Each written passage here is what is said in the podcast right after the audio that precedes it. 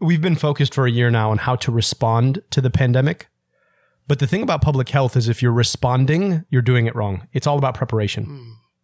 And what this pandemic has shown us is that our preparations, not just, you know, for a pandemic, but our preparations for any sort of uh, potential shock, and there will be many coming uh, round the bend as Texas has shown us, has been so minimal. Welcome back to Left Anchor. I'm Alexi the Greek. And I'm Ryan Cooper. Today we've got a, a rare dual guest podcast um, for everyone. We have uh, re- re- returning champion Dr. Abdul El-Sayed, uh, who is uh, you know physician, epidemiologist, um, ran for the governor uh, uh, governorship of Michigan, and um, has a great newsletter as well as a podcast. So, fellow uh, podcaster. We we we must respect, you know, members of the tribe. Um, Solidarity. And also, uh, Dr. Micah Johnson, who is uh, a physician in Boston, if I'm not mistaken, as well as a, a uh, policy advisor um, to uh, various folks. And they are the co-authors of a new book called Medicare for All. Is that the? Am I remembering this correctly? A Citizen's Guide. A Citizen's, Citizen's Guide. Guide. Yeah. So basically, you know, sort of brief on the case for Medicare for all with some great, um, you know, some history, some policy analysis, you know, written by a, a couple of a couple of folks who uh, know what they're talking about and uh, have a lot of good stories to tell in there. So I just finished reading it, and it's uh, great stuff. Definitely recommend it if you're in the market for something like that. So welcome to the show, guys. Hey, thank you so much for having us. I have an initial question about uh, these two Rhodes Scholars before us. Now, d- does Micah think that you're only a doctor because of your MD, or does your DPhil count to call you a doctor? Micah, that's what one for you, Micah? man. I mean, Abdul's got the double doctorate, you know, so you got to respect.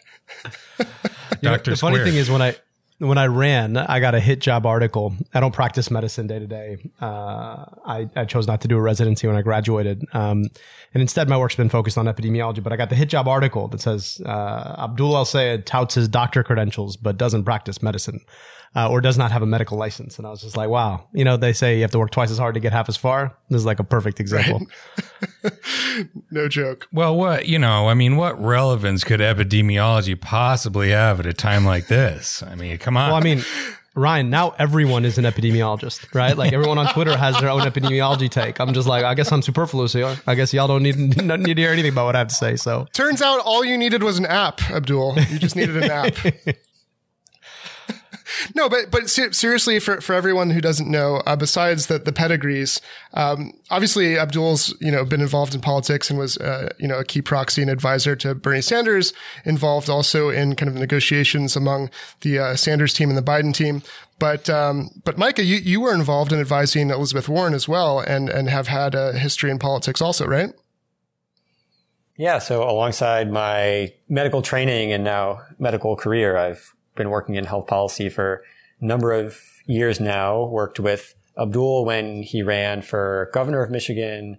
I've worked in the U.S. House of Representatives and helped on um, with a number of the the policy efforts in the in the Democratic primary, um, giving technical advice to the Warren campaign, helping out with the Sanders Biden Unity Task Force and Abdul's work on that, and um, so excited to to be to be a part of the conversation. I think one of the things that we try to bring in the book is that Abdul and I have had so many different experiences all around this core issue of health in the healthcare system.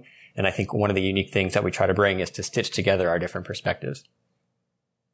Absolutely.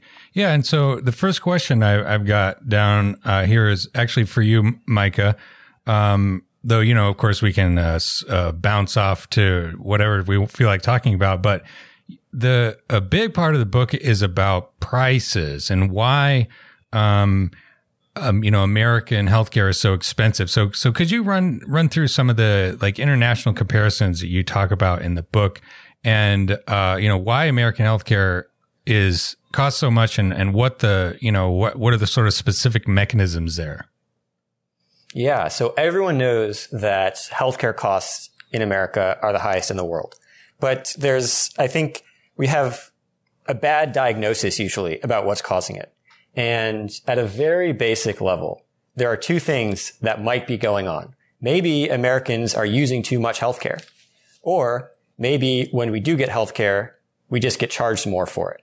And you can't settle that question just by thinking and talking about it. You have to look at the data. So when we look at the data, the answer is very clear. Our healthcare costs are higher because the prices are higher. We're not getting more healthcare. We don't go to the hospital more often. We actually go less. We don't go to the doctor more often. We actually go less. It's just that when we do get healthcare, we're charged so much more for it. So that has to be the, the central diagnosis. When we're talking about healthcare costs, we need to be asking, why do we get charged so much every time we get a prescription drug or get any kind of healthcare? And the way that we pay for healthcare is at the root of the issue, where we have a very almost unique system where we rely on individual negotiations between insurance companies and healthcare providers, whether that's a doctor or a hospital. And they're the ones that are negotiating the price. The patient who walks in, you know, it, it's too late. The price has already been negotiated. And in most other countries, there is some mechanism for patients to band together and negotiate a good price, whether that's a single payer system or a national health service or something along those lines. In the US, it is so fractured that you, the, the result is the drug company or the monopoly hospital can just charge a much, much, much higher price. And there's really no source of leverage in the US system to, to counteract that. So that's how we end up with, with the highest prices in the world. And that's why the costs are the highest they are in the world. Yeah, there, there's a great thing on the complexity in the book. And you uh, make the point that the, the Cleveland Clinic has 200 million different prices that it has to has to keep. Just just one hospital, like a big hospital, but like that is a lot of like paperwork to keep track of, right? That's exactly right. And one of the things that we want people to understand is that the complexity of the system makes it a huge headache for patients and doctors, but it's also incredibly expensive. So the, the same system that we use to charge the highest prices in the world itself is incredibly costly. And one of the other um, pieces that we quote in the book is that a, hospital system in North Carolina with 1,000 hospital beds and 1,500 billing clerks. And God. that is, is just extraordinary. And in terms of, you know, of course, there's an absurdity to it, but there's an incredible cost to it as well. And when you look at the cross national comparisons, the number one thing that comes up is our prices are higher. But the second thing that comes up is the cost of administering the system are far, far higher, about three times higher in the US than any other country. And what that means is you have literally for every patient in the hospital, more than one billing clerk who's submitting claims, going back and forth in the insurance company to try to figure out what things are, uh, how much we should be paying for things. And the result is it's a nightmare to navigate as, as a patient. And you end up paying you know, 15 cents on the dollar to the insurance company who also has their own administrative cut. Yeah, and there's like a spiral aspect to it where it feeds on itself, right? So you, I mean, I imagine the reason you hire like 1500 uh, billing clerks is because the fact that the rest of the system is so complicated that you need that many people just to sort through it, which makes the system even more complicated and everyone else have to hire, you know, another increment of billing clerks to deal with that, right? Yeah, um, it's a, it's a bit of an arms race in that way. It also seems related to, and, and I know your, your book is neatly divided up into kind of diagnosing what's wrong with the system and then getting to the policy solutions and the politics involved in enacting those solutions.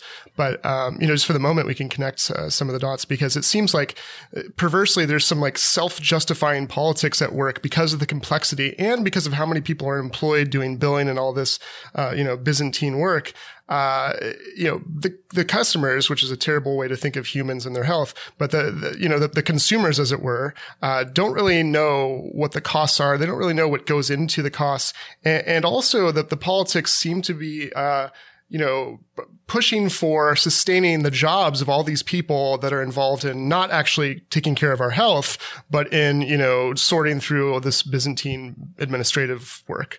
So, so maybe you could talk about like how it's it's not to be undone that that could at once you know uh, provide all kinds of, of freedom, but it, it's it's going to take uh, you know a, a, lot of political effort because of the vested interests in this perverse system.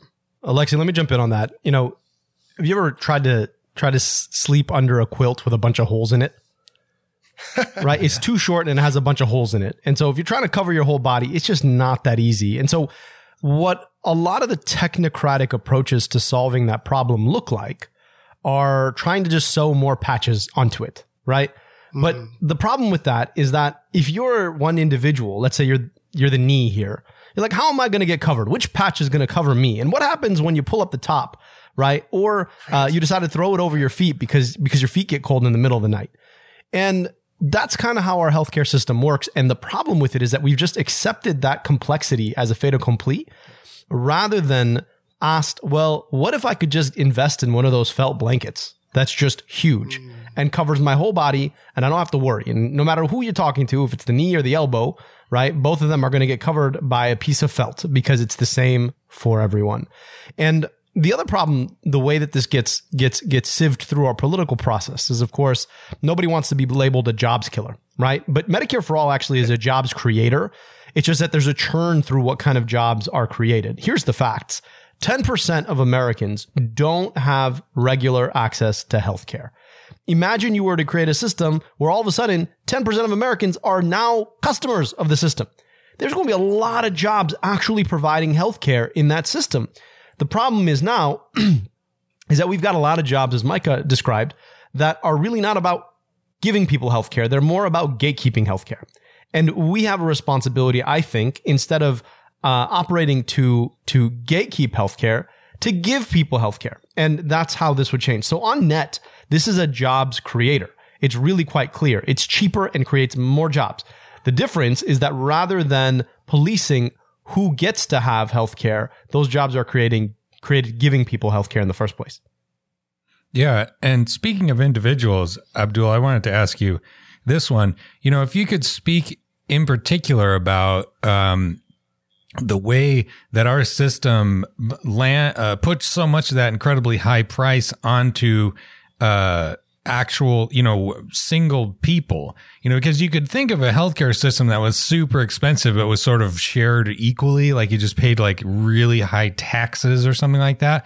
But a whole lot of our healthcare spending comes when someone, you know, gets a weird illness or they're hit by a truck or something and they have a very expensive uh, surgery and then they got to pay for a huge chunk of that. Uh, on their own. So what like what are the mechanisms there and what do you think's like the root cause of why that happens so much? Well, generally in America, we uh, we tax regressively, and healthcare, unfortunately, uh, is an extreme example of that. Right? We uh, offer uh, subsidies to large corporations uh, as if they're the ones who create the most jobs. Um, and when it comes to the way that we ask people to pay for healthcare, uh, it is similar. We ask the poorest folks to pay the largest amount. And then there's an added piece of that, which is the mechanism uh, by which it's paid. The problem, right, is that, you know, healthcare has gotten more and more expensive with time. And we know that uh, earning capacity and purchasing power uh, among folks has stagnated with time. And that's meant that healthcare has grown as a uh, an overall cost. And part of what uh, insurers have done to um, to keep their product palatable is to hide away uh, the, the the cost of that uh, through these innovations called deductibles and, and and copays, all all under this banner of cost sharing.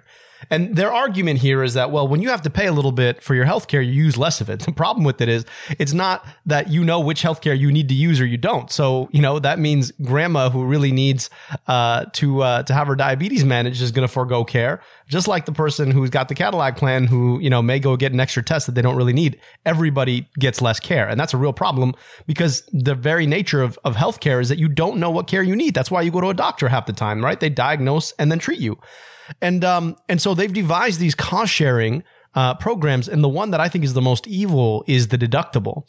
And the thing about a deductible is that it's a paywall for the healthcare that you already paid for in the form of a premium, right? that then is, becomes an insurance policy for the insurance company on its profits.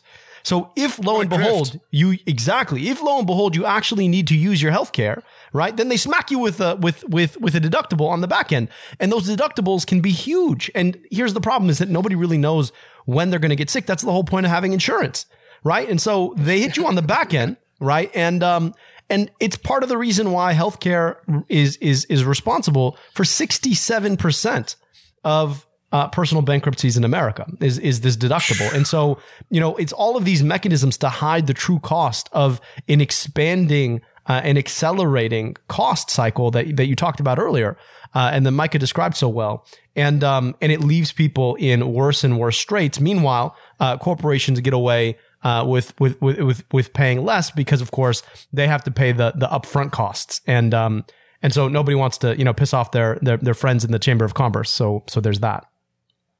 It's shocking because even if you stipulate that capitalism is good for innovation, which, you know, socialism is pretty good for innovation as well, uh, insurance companies, what would they be innovating? They would be innovating ways to screw people out of their payments for the health care that they're being denied. Um, you know, so, so that's where the innovation would come because it's otherwise just a cost sharing uh, proposal. So I, I was amazed in your book to find that one in three Americans had a family member in the last year taken off treatment. Um, you know, uh, because they couldn't afford to, to pay for it. And that a quarter, um, have had their treatment stopped for a serious medical condition at some point, uh, for, for lack of payment. So, so that relates to that 67% of bankruptcies number. It's, it's just a devastating amount of Americans who, uh, are, are affected by the inability to pay. That's right. And just to add a, a little color here is that some, there's, there's a strain of argument in health policy that kind of doubts whether any of this really matters for people's health.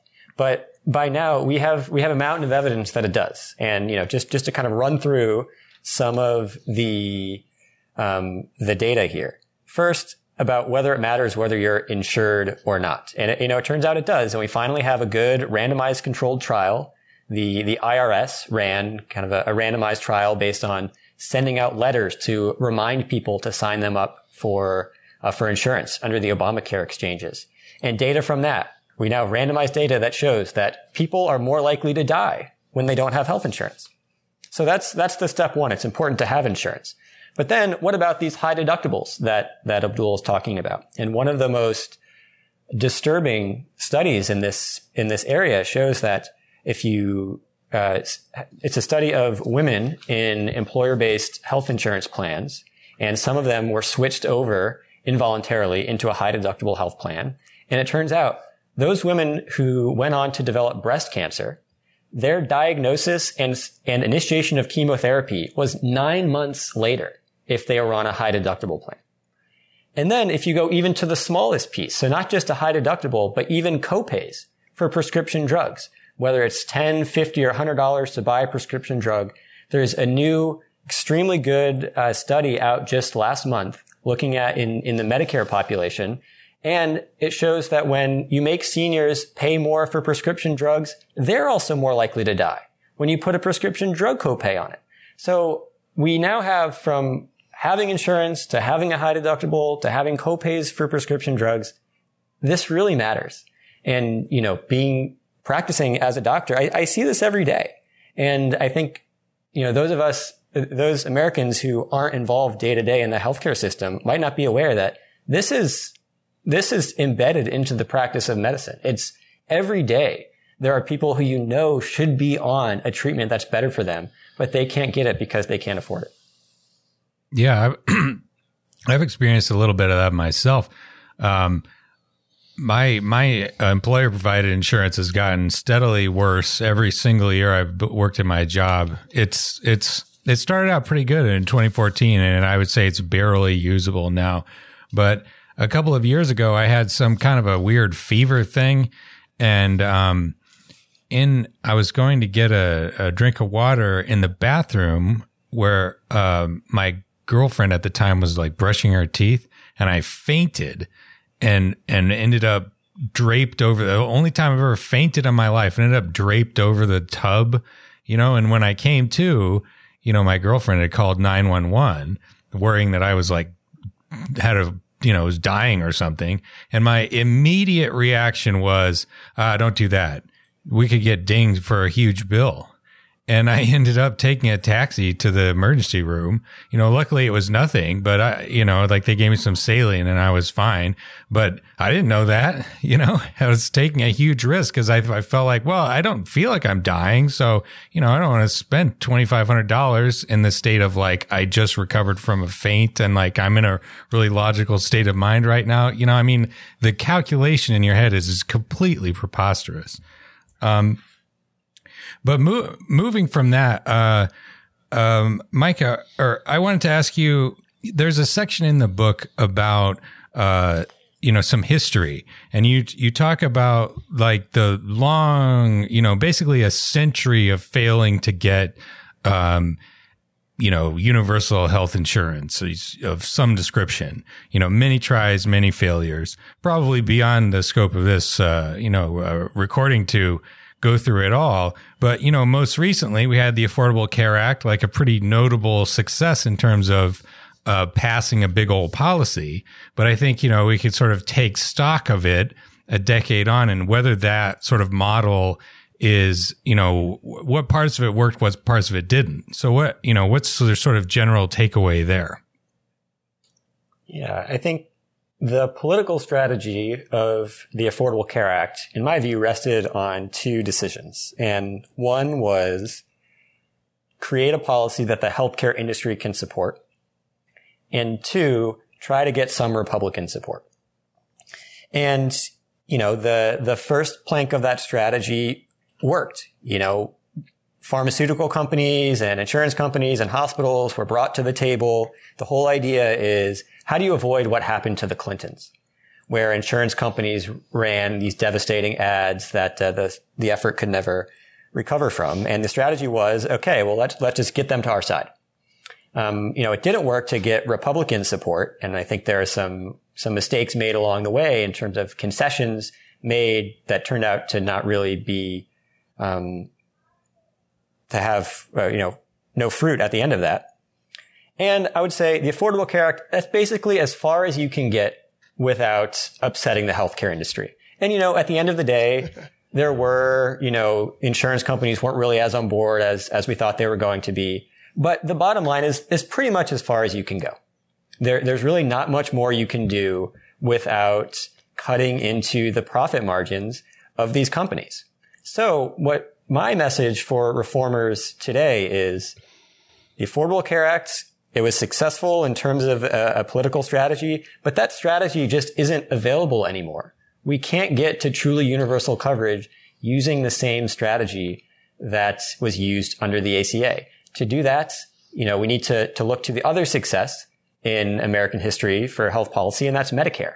And not to not to get into the into the weeds unless you want to, but you know, hmm. Medicare that oh, we, oh, we want to, Dr. Micah. we we want to. and you know, let's do it. Medicare, that was a policy that was broadly opposed by the healthcare industry. The American Medical Association is the most powerful and famous opponent of the law. But the strategy was to build enough grassroots power to overcome the healthcare industry and to overcome the conservative segregationist Democrats in Congress that were holding this up.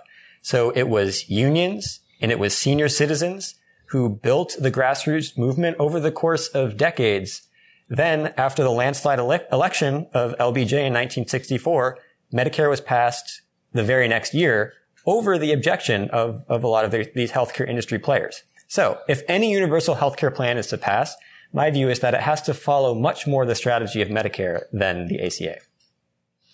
And maybe we can talk about both because we've talked a bit about some of the problems with the current system, but I think in talking about what Medicare for All offers as the alternative, we could continue to talk about the problems with the current system as well as the politics involved in getting there. Uh, for example, the perversity in a pandemic that uh, certain hospitals had to lay off nurses and, and other people because uh, of the um, the absence of uh, the the number of elective surgeries that they're used to having uh, didn't keep you know the place running, and so uh, the ability to meet the needs of the pandemic was reduced because of the for profit model. Uh, and this is again something that the ACA cannot address that Medicare for All can. So so maybe um, you know you and Abdul can talk a bit about how Medicare for All is you have six active ingredients of it, how it addresses so many more needs than something like the ACA could. Let, let me jump in with a, with a couple. Um, first, it's it's fundamentally universal. Everybody gets insurance. Second, right? Because the government becomes your insurer, and there's one insurer, the ability to set prices in ways that stop this pricing escalator is absolutely critical. So it covers everyone and it halts the increasing cost of healthcare. Third, it minimizes the transition. So, you know, whether you uh, you turn 26 or you get married or uh, you leave your marriage or you leave your job to write that no- novel you've always had in your mind, it doesn't really quite matter. You're still covered, right? Um, all of these things are, are some of the benefits. Uh, I'll leave it to Micah to cover some of the others. Yeah, that's that's right. I think in terms of the the six ingredients, as we call them in the book, you know, I'd say two of them are about what's covered. So Medicare for All is universal, so it covers everyone, and the coverage is comprehensive. So you don't have high deductibles, and you don't leave out big categories of care. And then two of them are about cost. The, the first one is what Abdul mentioned is when you negotiate as a unit, you now have leverage to get better prices for care. You know, and just to be clear, this isn't just hypothetical. You look at private insurance versus Medicare today, and Medicare gets much, much better prices. Um, you know, whether it's a 30% to a 50% discount on private insurance by using its bargaining power. And the other uh, economic point here is that you get rid of all that administrative bloat. So again, to, to put numbers on it, a typical private insurance company has an overhead of about 13%. That's money that's paid in premiums, but kept either in administrative cost and profit. Whereas the traditional Medicare program has an overhead of 2%. So you slice out a lot of that administrative bloat by moving to a, to the single payer system. And then to round it out with five and six is you get instead of um, this regressive system where low income workers face the same huge premiums as a millionaire, you can fund it progressively. So you get a lot of the, the burden off of low and middle income folks. And then finally, it's, it's accountable to the public. And part of, part of the, the problem is when you have these giant health insurance companies and they're really, they're accountable to, to shareholders and not to patients and not, not to voters. So stepping back, I think really um, the the heart here, the the ethical question at the heart here is what what is the ethic that we want our healthcare system organized around? And the, the to simplify the choice, it's either a consumer ethic and a business ethic, where you know we want hospitals to try to make as money as much money as possible and maximize their profits, and we hope that along the way they're going to improve health. Or do we want to put public health at at the core? And I think one of the things that Medicare for All does is it asks us to change how we think about healthcare, change how we think about health insurance. You know, instead of paying for healthcare like a business, if you pay for healthcare like a public health program, I think when you start to think about the pandemic and you start to think about the vaccine rollout, it becomes clear how all these interlocking pieces fit together. What we really want is to pay for healthcare like it's a public good to pursue public health. Yeah, that's that's a key point, right? I want I want to just uh, uh, pull that one out specifically on the on the question of uh, how the sort of employer system is is is financed, and it's financed as you say, right? As a as a kind of head tax, like you you have to pay for your individual coverage, or your or you know what is the same thing basically. Your boss pays for it as part of your employee compensation, and so that means you know that it's for people who do have it, it's it's eating up a bigger and bigger chunk of your paycheck every year or your potential paycheck. And then for a lot of, you know, lower wage workers, they just don't get it at all. Right. And so it's sort of like structured to leave out, you know, big chunks of the uh, you know, working population that are just never going to be able to, you know, afford that kind of uh, spending, right? Yeah, and I think it's important to keep in mind the the big picture because there are all sorts of individual problems like the one you mentioned. And what it comes down to is this is the predictable result if you sell health insurance like a consumer product. you're going to have a bunch of people who are who just can't afford it and are left out, and then you're going to have a bunch of people with low income that are going to have to pay a huge amount of their paychecks to get care. And that's just a completely predictable result of, of the consumer oriented way that we've set up the system. And if I can, if I can just put that into a very concise way, the minute you start corporatizing a public good, which is what healthcare is in every other high income country in the world, you've left it to the incentives of corporations to either exclude people who can't pay or extract from those who can. And, and that's what's happening in our system right now.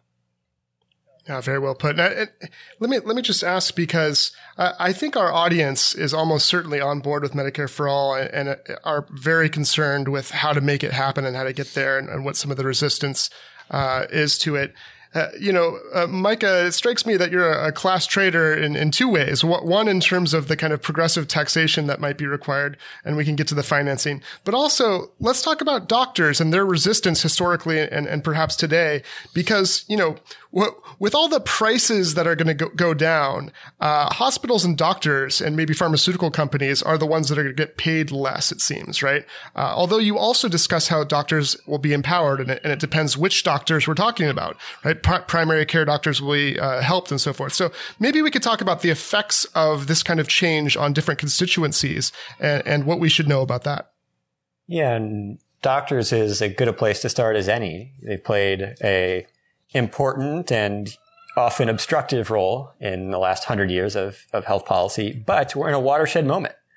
And I think a lot of it has to do with the, the changes to healthcare that Abdul just described, where now being a physician, more likely than not, it means you're an employee at a huge corporate healthcare system. You know, maybe it's a, maybe it's a nonprofit healthcare system, but it's a, a giant behemoth nevertheless, and you're, you're a frontline worker. And 50 years ago, that just wasn't the case. You're much more likely you'd either own your own practice or you'd work for a physician who owns their own, pr- own practice.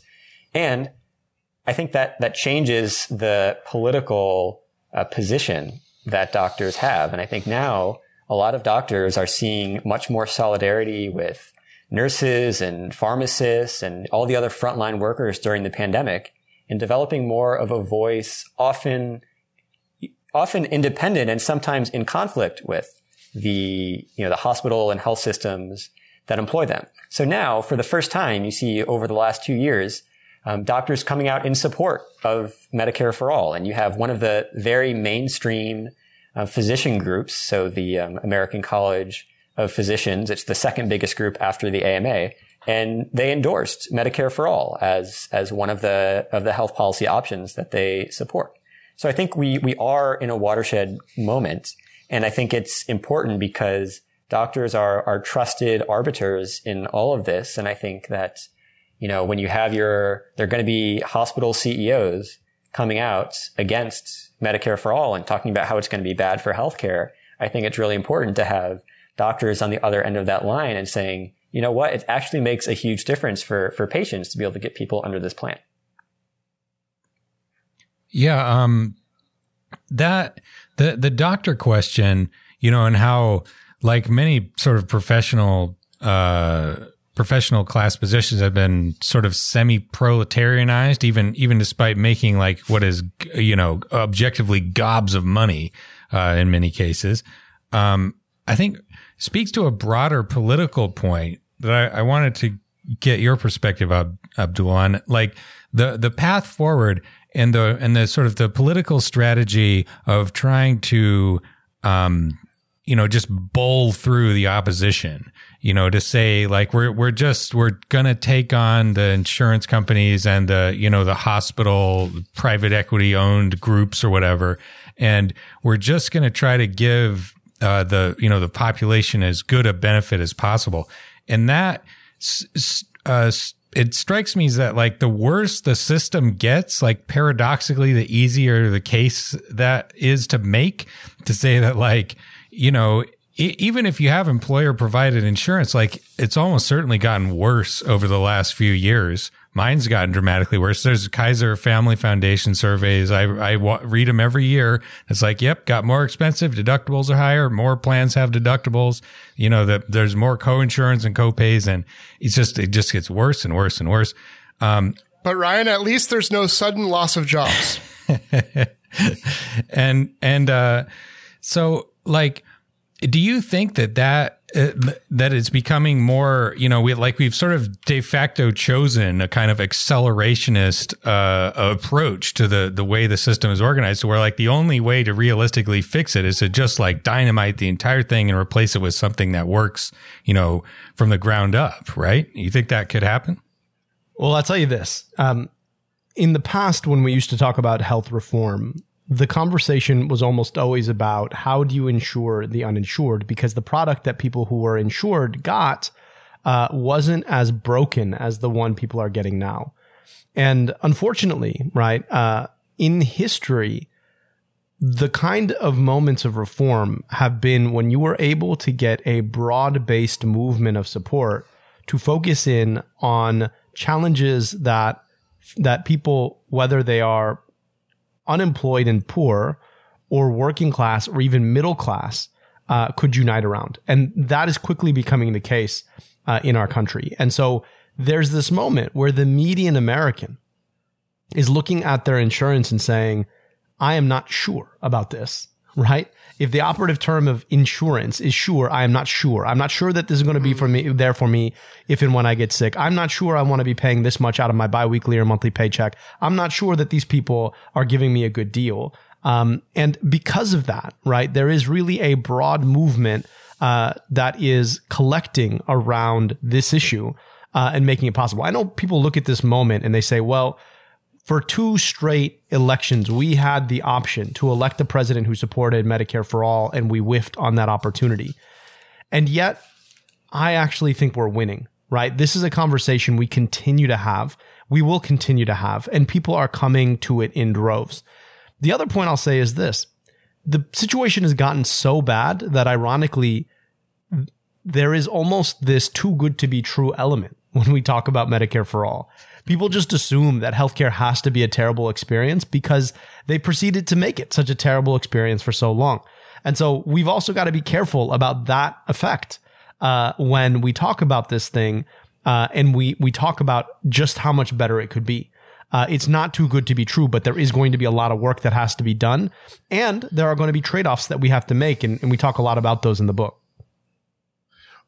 What do you think the key points that we should educate others in and educate each other in are with respect to that fear that it's too good to be true and that what the trade-offs are. Uh, is it in combating kind of the nonsense of um, these these p- poor man's Medicare for all versions, which pretend to be about choice and not taking away your choice. Uh, where do you think the political education should should focus so that people actually understand how much better Medicare for all is than these kind of watered down versions?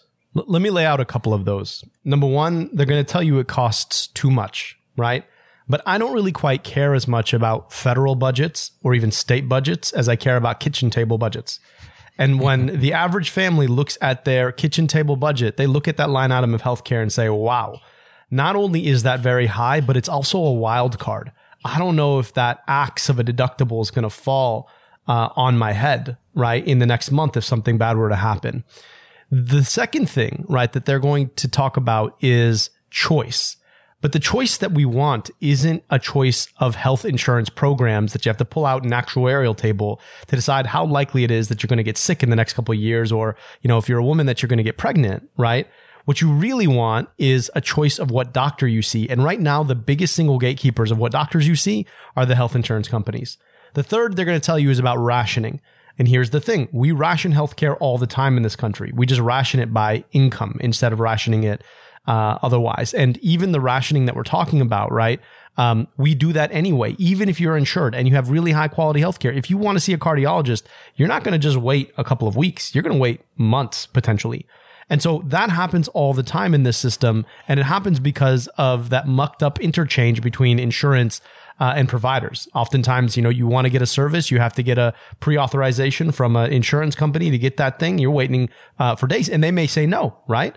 Um, and uh, and then the last thing they'll tell you is that it's going to be a jobs killer. But we already talked about this. It's going to make more jobs, and it's going to make the kind of jobs that that provide people healthcare rather than gatekeeping uh, people from it.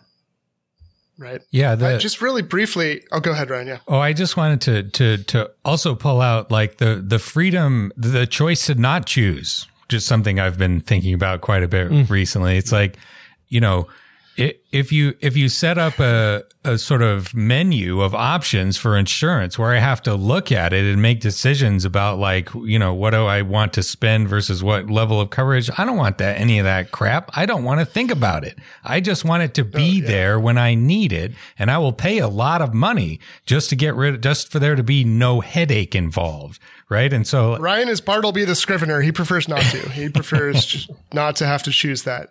Um, no, but in, in terms of the politics, I want to ask because, and this might be a point of difference, um, if I can, you know, uh, infer from the from the different candidates that that you've uh, been advising, the difference in financing, but also the politics of pitching the financing as either something that requires raising taxes or not, even though under both Warren and Bernie's proposals, and, and here I'm keeping in mind the fact that the, the enemy wants to highlight differences as a way to con- divide and conquer. So, so I, I'm, I'm, you know, aware of that. But in terms of both the actual financing and the politics of it, what are your views on um, how that should work and what the politics are of it and the pitch to the American people? Is it something where, sure, we have to raise taxes, but the bottom line at the kitchen table is going to be better for you? Or is it better to do it in a way where there isn't actually technically an increase in taxes? Mike, you want to take the first step? Sure. I think the the big picture here is that there are, as we go through in the book, many plausible ways to to pay for Medicare for all. So I think kind of the for folks who who want the details, who folks like me who want to see it, to believe it, you know, you can go through and, and go out piece by piece that there are many different ways to do this.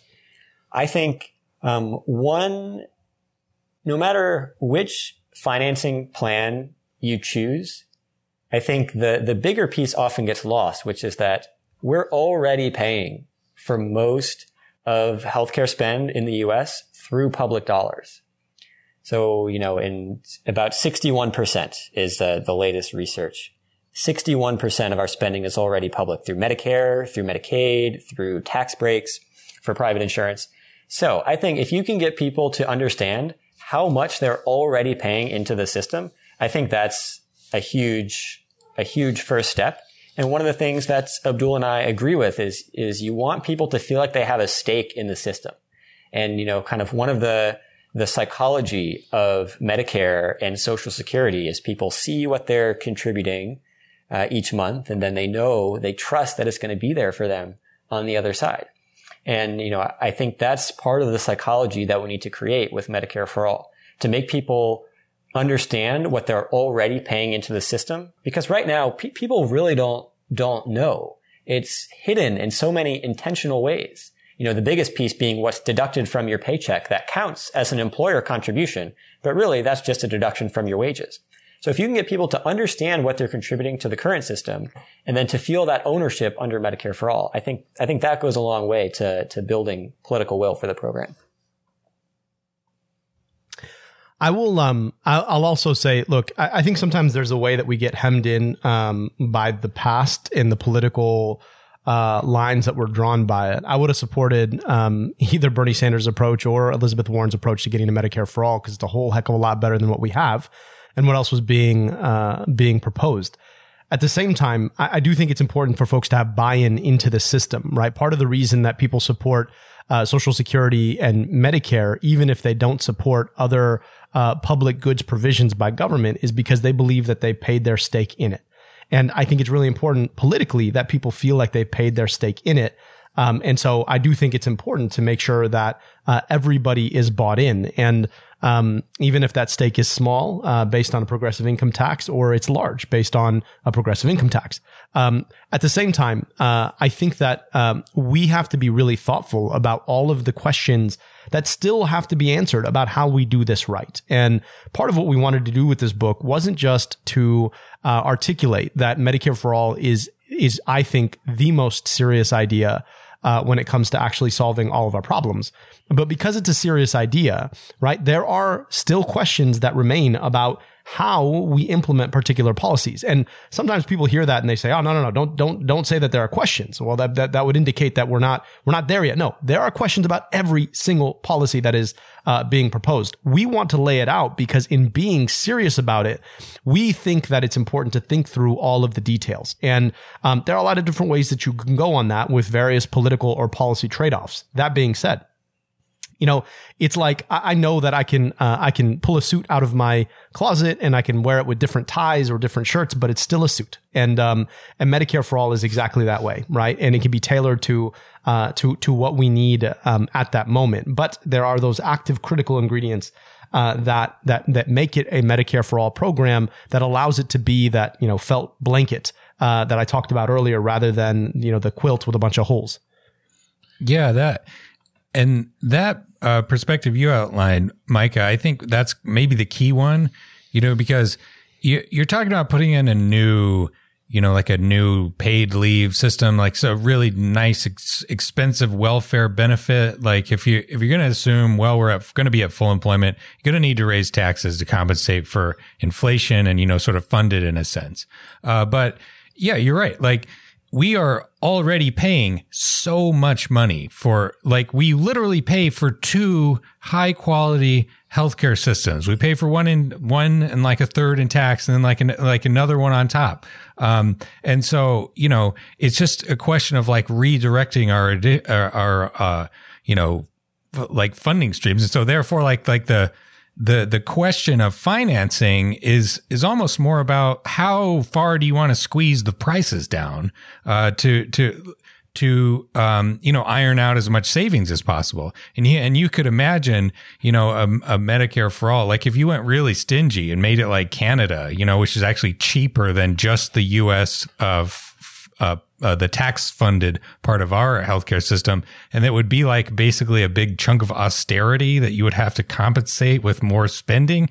Um, but so like, I th- I feel like that's a really important thing to people to realize that, you know, the money is there. It's a, it's a question of program design and how you want to sort of like you know compensate for all the various like like stakeholders that you want to you know cater to not the bad ones the good ones um, and not so much a question of like, how do you pay for that? You know, it's like, like, give me, every, allocate for every single penny in taxes, you know, Bernie slash Warren, right? Like it's a, it's very much a, a, a up to us, right? Yeah. And I think to echo what Abdul's saying, one of the things we try to do in the book is, is to move past that first layer of question. And I think so often in the policy wonk space or the health policy space, people ask these questions of Medicare for all as if they're rhetorical questions, where it's like, oh, well, how much are you going to pay hospitals? It's like, well, here, here are a set of answers. You know, that's not, that's not like an unanswerable question. And one of the, and right. what we do in the book is we try to put on some, some guardrails for the debate and say, look, the, the lowest you're going to pay hospitals is probably around what Medicare pays hospitals today. And the most you're going to pay hospitals is like the average that they're getting from all public and private sources together. So that might not be the most exciting answer, but for people who want to sit, but for people who want to sit down and think through like what decisions would have to be made at a legislative level to get this passed, you know, our, our book is also for them to say, look, you know, here, here is the range of possibility and here's where the policy and the politics overlap because it's not a dollars and cents question, as you say, for, okay, how are we going to, uh, to, to, to raise this money? It's more about, well, do you want to propose, say, a higher wealth tax? Or do you want to ask hospitals to, to get by on a little less? Or, you know, do you want to, uh, go after the specialist surgeons a little bit more, or do you want to be a little bit more lax and, and pay higher rates? Those are the kinds of political questions that that dovetail with the policy and economic questions. And what we hope people come away with is to to try to see the big picture and to see what the moving parts are, because the bottom line is if this ever gets uh, to the point, if and when it does, where we're having these serious discussions, it's it's predictable, I think, what the four or five big pieces are going to be where the movement is. And one of the things that, you know, both Abdul and I are passionate about is how can you marry together the, the policy and the politics to try to get a coalition that, that can, that can win. Absolutely. And uh, Abdul, do you have to go in, in the next minute? And is, is that, uh, I, I, do, unfortunately. I, okay. Cool. All right. No problem. Do, do, do you have the time for 30 seconds? My partner will kill me if I don't ask you to say something about the pandemic because you're an epidemiologist. Sure. If there's if there's anything you you would you would offer, um, maybe that people are getting wrong on the Twitter when they're trying to be epidemiologists, or or something that you would say that that we should we should know and be informed by in terms of what need what's needed and how to think about what's coming. Yeah, Alexi, I really appreciate that question because we've been focused for a year now on how to respond to the pandemic but the thing about public health is if you're responding, you're doing it wrong. It's all about preparation. Mm. And what this pandemic has shown us is that our preparations, not just, you know, for a pandemic, but our preparations for any sort of uh, potential shock, and there will be many coming uh, round the bend as Texas has shown us, has been so minimal. Um, simply because so many of the public goods that our government ought to be providing as a matter of course we have sold off to major corporations and they have either uh, extracted from the majority of us and or uh, excluded the rest of us. And um, you see that across the board, whether it's the way the pandemic forced uh, a record number of women out of the workforce because we haven't thought systematically about childcare. And of course, yes, schools closed uh, and, and daycares closed, but you know we should have been resilient in the system around thinking about paid leave, right? About around thinking about how we keep um, uh, women in the workforce, how we uh, take on the gender norm that tells us that women should be providing health, uh, childcare in the first place.